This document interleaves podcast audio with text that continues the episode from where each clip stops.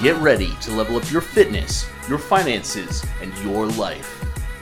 My name is Garen Kilpatrick, and this is the Next Level Podcast.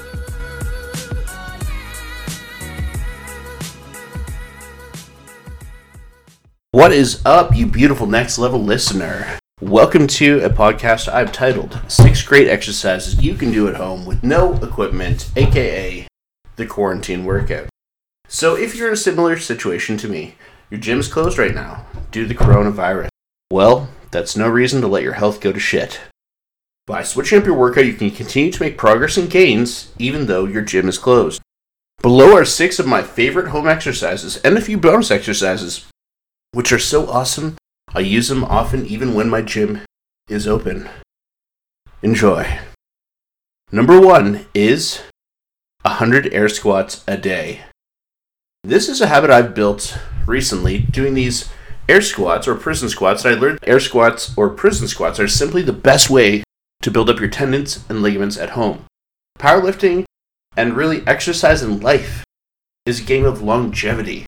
You're going to be around for decades to come. So build up those tendons, build up those ligaments, and aim for 100 air squats per day to start. If you can build up this habit, it will pay powerful dividends to you over time. Squat with a similar stance to your deadlift to ensure maximum transferability. To make sure I hit 100 squats per day, I bought a large blank calendar from Staples and I put it on multiple walls in my house where I exercise. So I put one on the wall in my garage, one in a room on my main floor, and one in my office for every month. And this way, wherever I am, I can track the air squats I'm doing to make sure I hit that 100. So tracking is so important. I highly recommend you use something like a calendar or use your phone and track your own progress. So the next exercise is planks, which you should do for 30 seconds for three sets. At the world's strongest gym, which is Westside Barbell, abs are part of every single workout. They're simply core to all exercises. So, one of the best ways to strengthen your abs is with planks. Now, it's easy to think that planks might not be doing much for you because you're really not moving much, but that's false. Isometric movements are very powerful. And even though the movement is a less displayed movement, the isometrics going on actually cause denser muscle concentration and they're very great for building strength.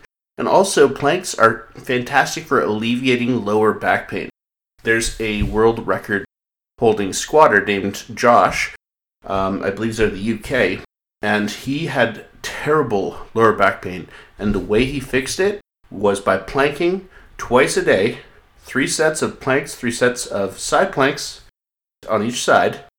And he did that twice a day, and that's how he solved his lower back pain.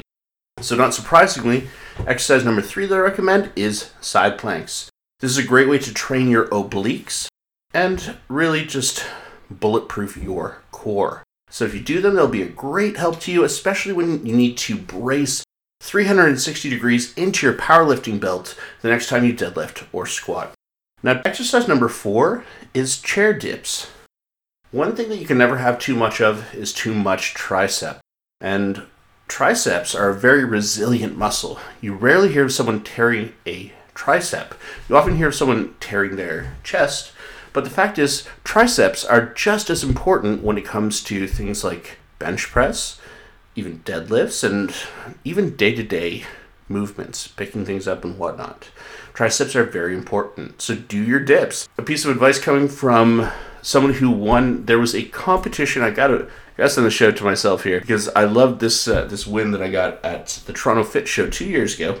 There's a dip competition. There's no way I'd win it today because I weigh about 100 pounds more. But at the time, I weighed about 210 pounds. And at the MuscleTech booth, there was a dip competition. So for one hour, anyone at the conference could come and do as many full range dips as they could.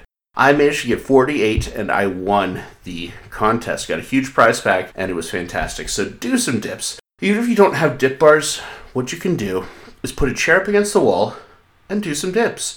Now, typically these will be done with your feet on the floor, but you can take it to the next level by putting your feet up on a chair.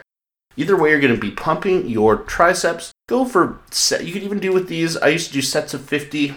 You know, they're not even full range. I mean, when you have your feet on on the floor, that takes a lot of weight off. You can do huge rep ranges. Go for at least 100 combined with the sets you're doing. Okay, exercise number five is a classic push ups. You really can't go wrong with push ups. Your chest can never be too big. I have a question Do you think you can do 100 push ups in a row? I've asked this question to many people, and oftentimes people will say, No way, there's no way I can do 100 push ups. Well, that's just completely wrong. Of course, you can do 100 push ups. Anyone can. As long as you have two arms, you can do push ups. It's just a matter of time. How long does it take you to do 100 push ups? I'd love to know. I'll post a video of me a few years ago. I did 100 push ups. I think it took me about three minutes. So let's see if you can beat my time. Let me know how long it takes you. Now, exercise number six is rotator cuff exercises. So if you're aware of the, the current world's strongest man, he's a guy named Martins. Martins, I believe, is the way he pronounces it, and he starts every. He's a hilarious guy, actually. Calls himself King Dragon, whatever, whatever. He's a beast, and uh, he also owns a brand called Kind of Fit, Kind of Fat. But not to digress, he starts every one of his YouTube videos off grabbing some random object from wherever he is, uh, two random objects from wherever he is, and doing rotator cuff exercises.